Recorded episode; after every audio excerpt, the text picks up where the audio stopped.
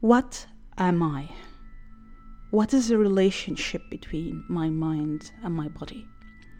The mind body problem is an age older problem. one of the questions you ask yourself are your thoughts, feelings, perceptions, sensations, and wishes things that happen in addition to all the physical process in your brain? Or are they as themselves just some of those physical processes? And what about gut feeling, instant? How we can anticipate uncertainty and predict situations before it happens? Do we understand why that happened to us? So when it comes to design robots or soft robots, one of the questions we can ask should the brain and the body evolve at the same time? Should it be designed in a supervised way or open ended way as we have in our nature? What kind of design we should aspire for, optimal or adaptable? One of the questions we can ask, how do these robots can function at open-ended environment and anticipate the uncertainty? What if there's damage happening to the brain or the body? How they can adapt to each other in this scenario like that? What we are still lacking in designing robots to achieve the embodied intelligence. In this series, we are going to interview researchers from interdisciplinary field to answer these questions and trying to understand what are the missing pieces so that we can achieve embodied intelligence. And what kind of tools or series we need to develop for solving the dilemma of mind body problem. First of all, we would like to say thank you for Professor Fumiya Iida for initiating the international workshop in embodied intelligence, as well as this podcast series idea as a part of the workshop. It was the first time in our field to have such a great event to stitch all the leading researchers and ask the basic questions and what could be the direction for achieving the embodied intelligence. I hope you enjoy listening to this series, and here's the interview. Thank you. So I would like to ask you first how you would like to define yourself for the audience, maybe first time. Define myself. Yeah. I'm uh, now the faculty in uh, Okinawa Institute of Science and Technology. That school is really located in uh, South Island, southern island of Japan, the Okinawa. So mm-hmm. it's gonna be five, maybe 600 kilometer from Tokyo. So, and um, I'm do, I came here three years ago, almost three years ago. And um, yeah, I started my laboratory, something called cognitive neuroscience, no, cognitive neurorobotics. So, mm-hmm. and uh, currently I have uh, five PhD students and uh, three postdoc and one technical staff.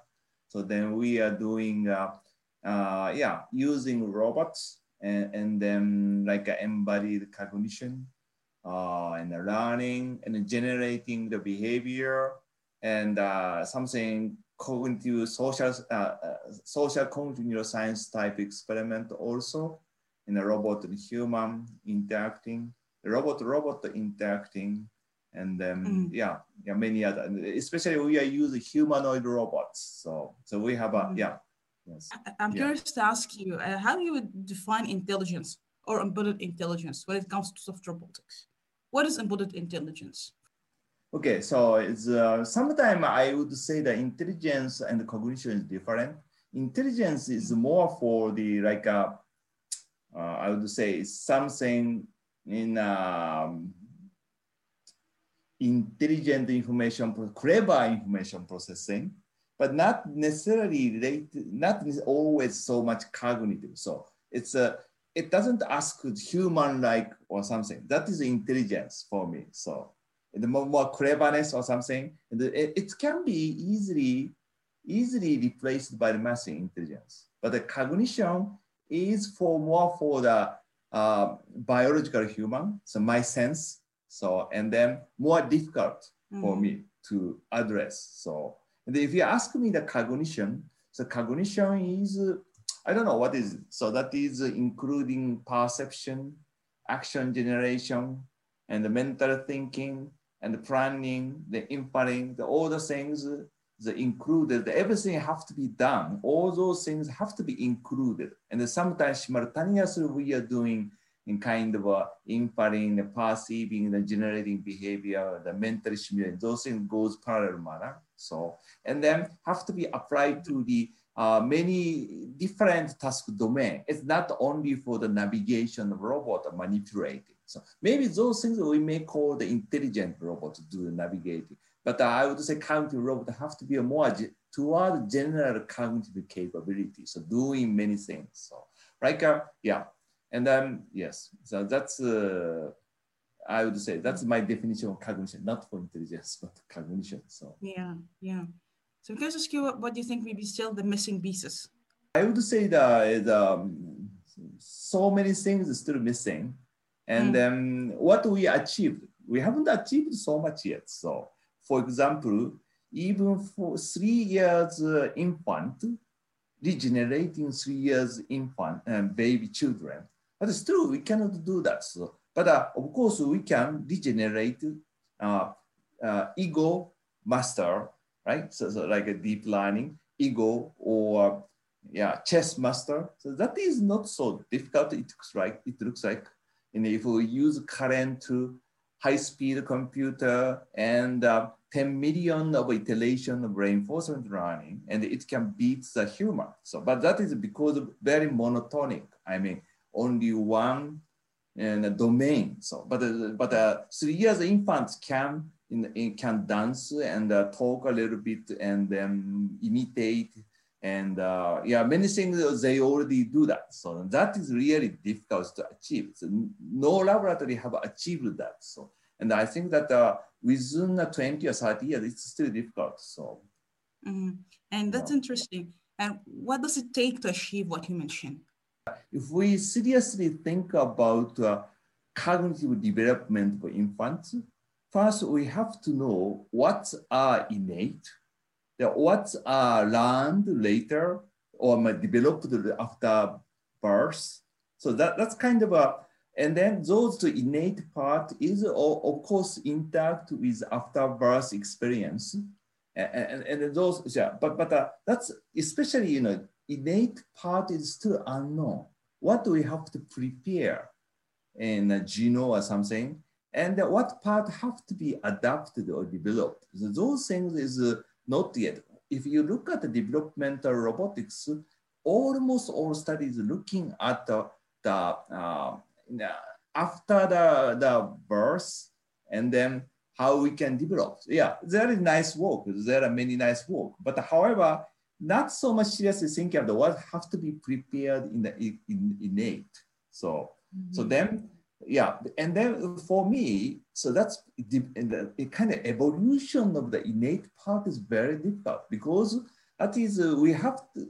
I mean, our human being or all biological existent things kind of did uh, billions, uh, 10, 20, 30 billions of years of uh, kind of a uh, one generation lifetime learning and and the mutate and, and the kind of a uh, mutation of a gene and something like that and then again lifetime learning and if something good for lifetime learning can make the children or something, but it have to be, you know, do the cycle, both of them, right? So mm-hmm. lifetime learning and evolution part is kind of a, you know, you know, doing simultaneously, right? So, so then, then we can get to know what the innate. So, and then in a simulation of using robot, it's it's almost impossible to do that. So, so that is always it's nightmare for me. So without doing that, can we go to the real answer? That is, I'm always uh, wondering and, and, then skeptical in how much I can um, access the answers. So I'm curious to ask you about how the relationship between the brain and the body. How the brain, the body. Yeah, yeah, yeah, yeah, yeah, yeah, yeah. Okay, so that is more easy to answer. um, I don't know. Yeah, but but um, so it's kind of in a is a brain, so especially I'm working on something called predict coding active inference. I think I'm working on this more than you know 20 years ago. So and then so predicting and I'm a the robot is kind of a anticipating how my body, my, my hand moves and how the, uh, you know, you know, moving the object or something like that. Then, but my prediction should include the effect of the body dynamics, the interact with the environment dynamics. So those things is not so easy, right? So it's nonlinear and, mm-hmm. um, and uh, you need many experience. So, so then that makes uh, uh, not so easy, but however, yeah, you can learn about it. So, and then, so therefore, the, the, the image of ours, the mental simulation image, always something embodied things, results are embodied things. So, so that is a one thing.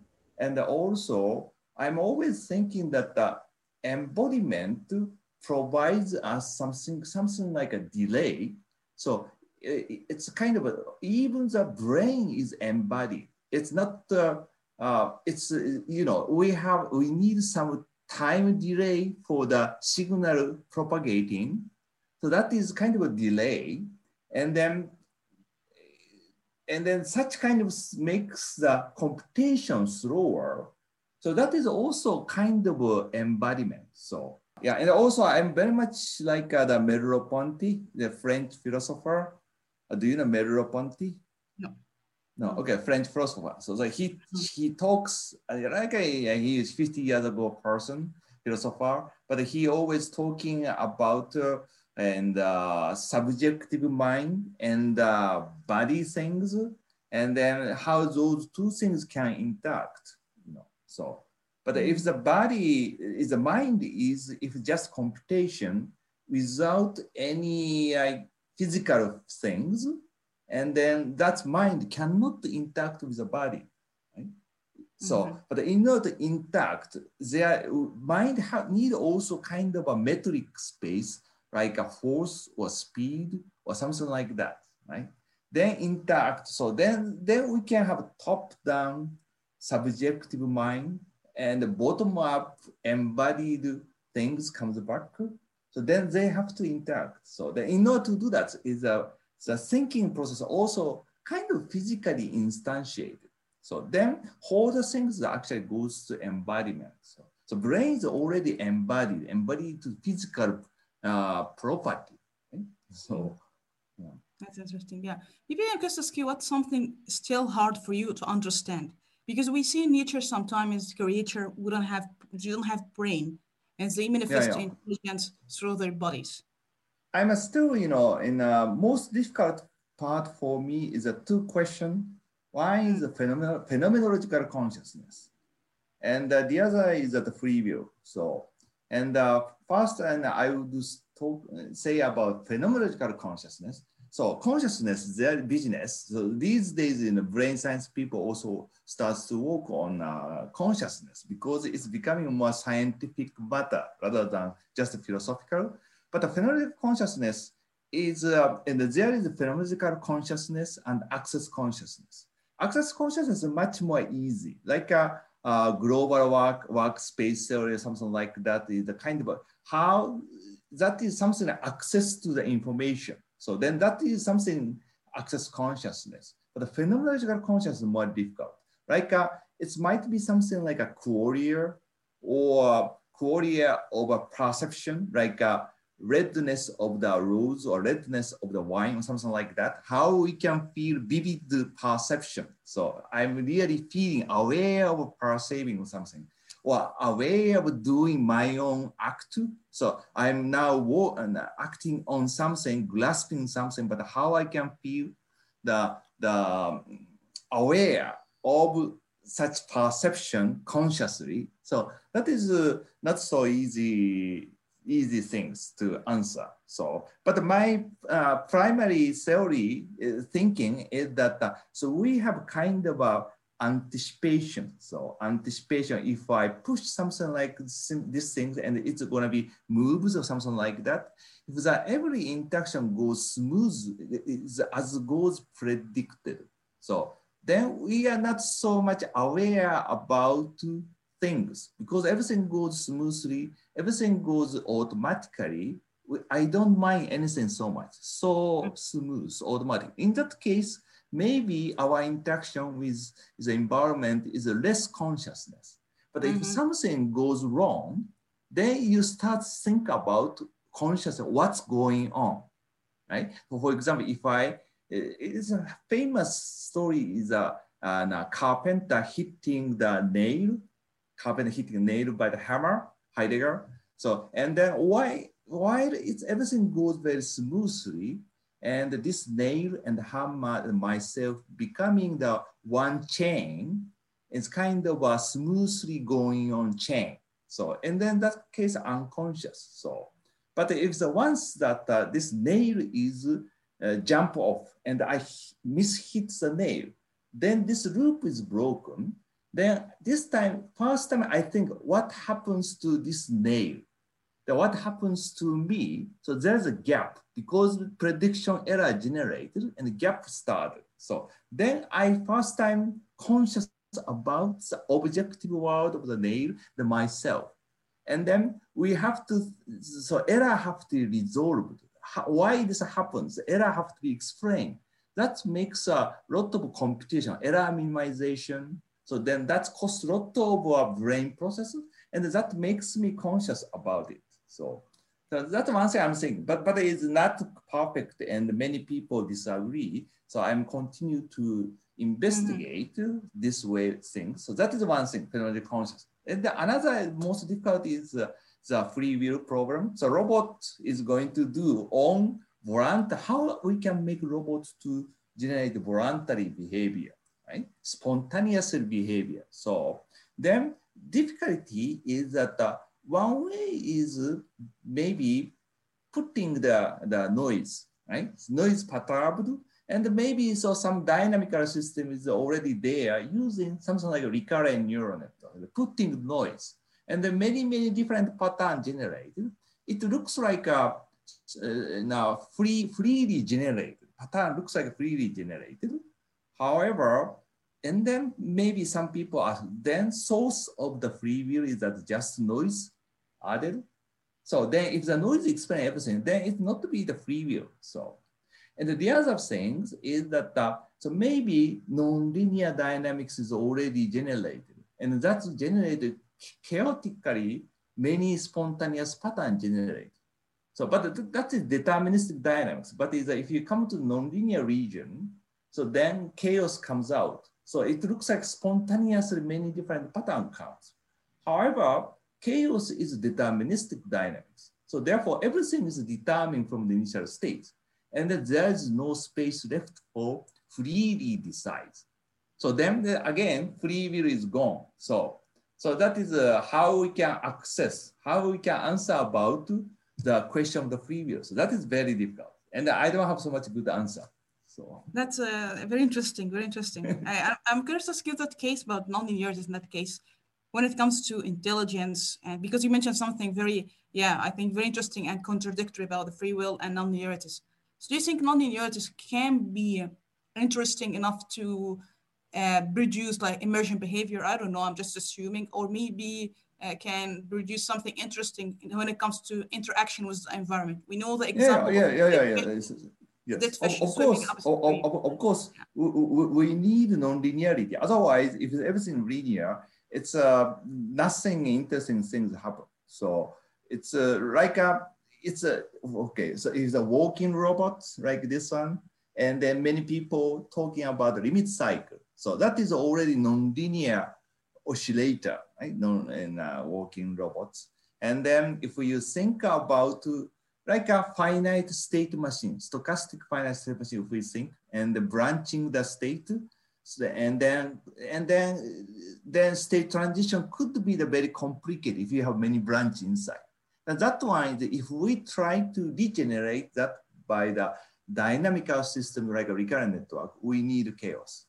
So, um, so therefore, nonlinearity is quite important. But if you have too much nonlinearity, and then, then there are problems. That is kind of generalization error, overfitting in the learning. So if you train the network in a really strongly, nonlinearity becomes very strong, but just overfitting. So then it's not good. So, yeah. Mm -hmm. Mm -hmm. I'm curious to ask you if there's something you thought would work out very well like a theory or modeling for embodied intelligence. You thought it would work out well, but an empirical result was surprising or counterintuitive to you.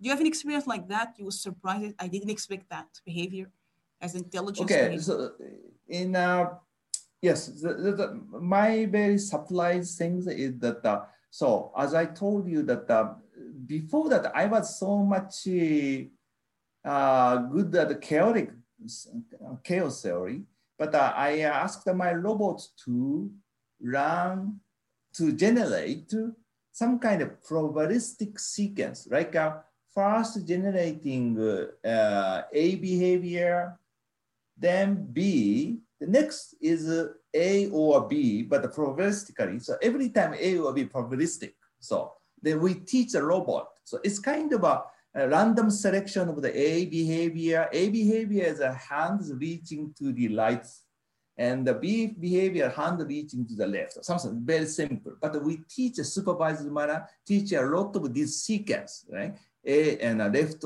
right, right, left, right, something like that. Then the robot learns it's to, run this kind of pseudo-random sequence embedded in the deterministic chaos. So then, and then I learned that it's, oh, oh, okay, this kind of spontaneous behavior it can be generated by the K embedded in the chaos. So that is something I'm very much uh, surprised. But later, because I got to know the theory of the chaos like a symbolic dynamics, and it can be explained by that kind of theory. So then once I found it was non-trivial, but later I can become able to explain, then phenomena becomes non-trivial. Uh, trivial. So mm -hmm. uh, yeah, uh, yeah, it, uh, many of my robot experiments is kind of emergence we have every time. So that is I'm always seeking. So it's not like a, uh, engineering robots. We do some kind of a hypothesis and setting the robot experiment and let the robot learn about it. Then some kind of emergence comes. For example, um, I worked on a multiple time scale recurrent neural network. In the lower level is the fast time constant, fast, faster. The higher level is much slower. Then what we found is that the lower level is more controlling primitive movement, fast movement. And the higher level is looks like uh, inhibiting or selecting the primitive in a more longer sequence. So that kind of thing is learned. So then it's, we could say like a lower kind of separation, distinction between the higher counting level and lower. Those things are also, yeah, a little bit surprising or emergent. emergent. It was emergent. Mm -hmm. So interesting, yeah. And what could be technological roadblocks when it comes to achieving embodied intelligence or robotics or soft robotics? What could be the technological roadblocks? Do you think that is technological roadblocks that we can't, yeah, we still can't address these challenges to achieve embodied intelligence. The, the one thing is I still in the hardware part is we have to work on and the big technology, maybe sometimes it's more difficult than the software or, you know, because currently robot is so easy to broken. And then especially the motor part and then gear and those things, Therefore, if we ask the robots to work whole days, maybe end of the day it's broken. Especially we ask the robots to learn by itself, explore, hitting many places, and then and after one day, maybe the robot's uh, manipulator is broken or something. And that's part of it. We need some kind of new material for the uh, and, uh, yeah, motor. Maybe, yeah, uh, soft robotics people are more thinking about seriously about those, and they, they are proposing something much better, like uh, yeah, air pressure. Uh, I don't know, air pressure control, like robots, and um, those things might be the good, but there is uh, another technical difficulty in controlling those uh, um, air pressure manipulator. So yeah, but the hardware. So one thing the hardware. So and um, you know, that is technical challenge. And then, mm-hmm. yeah. yeah. And also, you know, tactile sensation, surface, we're going to put very tactile, but uh, those things worn out very soon after, you know, two hours or something, those uh, very good tactile sensor, even though it's very sensing is good, but it's gone, you know, after one hour, two hour in the using. So mm-hmm. those things yeah. have to be resolved. Yeah, absolutely. Yeah. And if I ask you, do you think there's a trade-off when it comes to designing um, intelligence in robotics? For example, when you design something, you want an intelligent way. It is a trade-off, something you have to give up on, a trade-off, unavoidable trade-offs. Maybe computational power, maybe design. What could be unavoidable trade-off when it comes to embodied intelligence? With recent robots we have, in soft robotics, robotics unavoidable trade-off. Mm, unavoidable trade-off. So, hmm.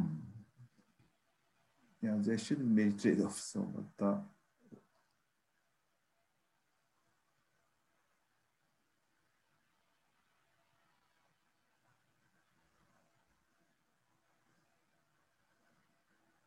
yeah. Uh, we want to, you know, and of course, you know, we want to make our robot more knowledgeable, the clever, and by making the robot have many, many experiences. But then that requires more time and the neuronal resource, neural network resources inside. And then that makes the uh, time computation cost a lot and real time becomes difficult. So that's kind of trade-off. Yeah, that's trivial one, but uh, that is uh, I'm always uh, facing. So that uh, and uh, because uh, so our case is that we are using something special technique called so we are always robot predicting something. The error generated. Error is back propagated whole the network. Then modifying the internal state. So that is really it's not learning, but adapting internal states using error back propagation through time. And then that's computation costs a lot of time, you know. So then if we make a little bit uh, larger neural network and then always uh, real-time robots is difficult. So therefore, my students tend to do everything by simulation, but uh, we want to make real robots work. So then that's trade-off. So it's uh, we, uh, we have. Yeah, that is currently for us the big trade-off. Yeah. Mm-hmm. Mm-hmm. And do you have any like ideas when to look to the robotics field, so robotic field? I think this is maybe a wonderful idea. Do you have any thoughts about what could be a wonderful idea have been done so far when it comes to embodied intelligence, or maybe crazy idea you have with crazy idea? Yeah. Um, yeah, crazy idea that I want to do is that uh, I haven't, I have not done yet, and it's still difficult. But is uh, everyday teaching robot eight hours, like a mother mothering robots eight hours every day, every day, and continue. You know, first maybe one month, then three months, and a year, and maybe few years. So and we decoding what happens. So every so that's I want to do. So, but uh, uh, obviously, in uh, PhD students don't like to do that because it's re really really risky, and the postdoc also don't want to do that. It's really risky. But sometimes you know, I I like to do that. Then how we can do it? So that is uh, yeah. Sometimes I'm thinking so. Mm -hmm. It's interesting. How would you see risk in ideas, for example, when it comes to research? Um, do you think as a community we have enough risky ideas to, or maybe um, we are trying to be safe and a safe side when it comes to risky research? When it comes to embodied intelligence, for example, how do you see risk in ideas? Yeah, maybe I would suggest that uh, that uh, younger students should not deal with consciousness problem because it's so risky it's not may not be easy to access. So then within the four years, you may not get the answer. So then the, I don't recommend my student work on uh, consciousness problem using robot. That is risky. So that's the one mm -hmm. thing. Yeah. Uh, I don't know. Other things is that uh, if you do the real hardware robots, don't try so difficult things because within the four years, and the student cannot finish it. So therefore, yeah, in a, yeah, should start from uh, small scale experiments, and then otherwise it's going to be very risky. Mm -hmm. mm. Yeah, yeah, maybe something like that. Yeah, thank you for sharing that. Yeah, and um, we are close to end and have well, like two questions. First one, what's your aspiration when it comes to intelligence? what is your aspiration when it comes to your aspiration. research? Aspiration. When I yeah aspiration. Mm. For research and embodied intelligence, for yourself, what do you aspire uh, to achieve? So when I started, so and then yeah, those years, and I started my research relatively later, like after 30.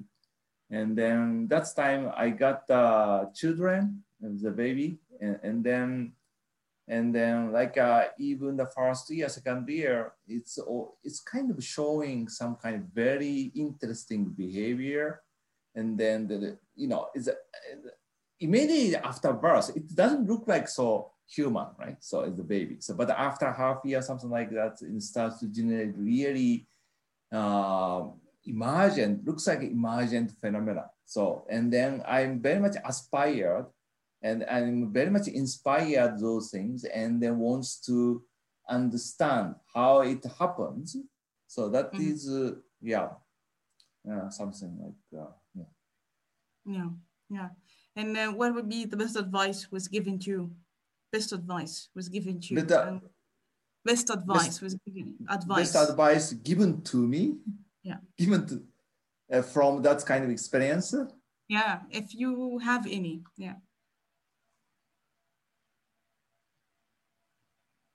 Yeah eh, best advice or maybe best things i got yeah from comparing the the robot i made and comparing the reality of my observation of my kids so different so so different. And then i wonder if i can achieve uh, even few percentage of the reality so that's um i felt yeah. Great great and finally do you have any final words you would like to say in this series uh, about embodied intelligence of robotics? Any final words you would like to say? yeah, yeah, I, I, yeah, I, I like to listen to the what other research are gonna talk about in embodied cognition. If I have a chance, I like to listen to that. So the hope you get uh, many, many much better interviewing from other researchers. That's I hope. Yeah. Yeah. Uh, any words? Other words would like to say? Uh, otherwise, say yeah, good luck for the for other okay. researchers working, okay, including okay, so, including you. so thank you once again. Uh, yeah, thank you. Yes, yeah. I yeah. really appreciate it.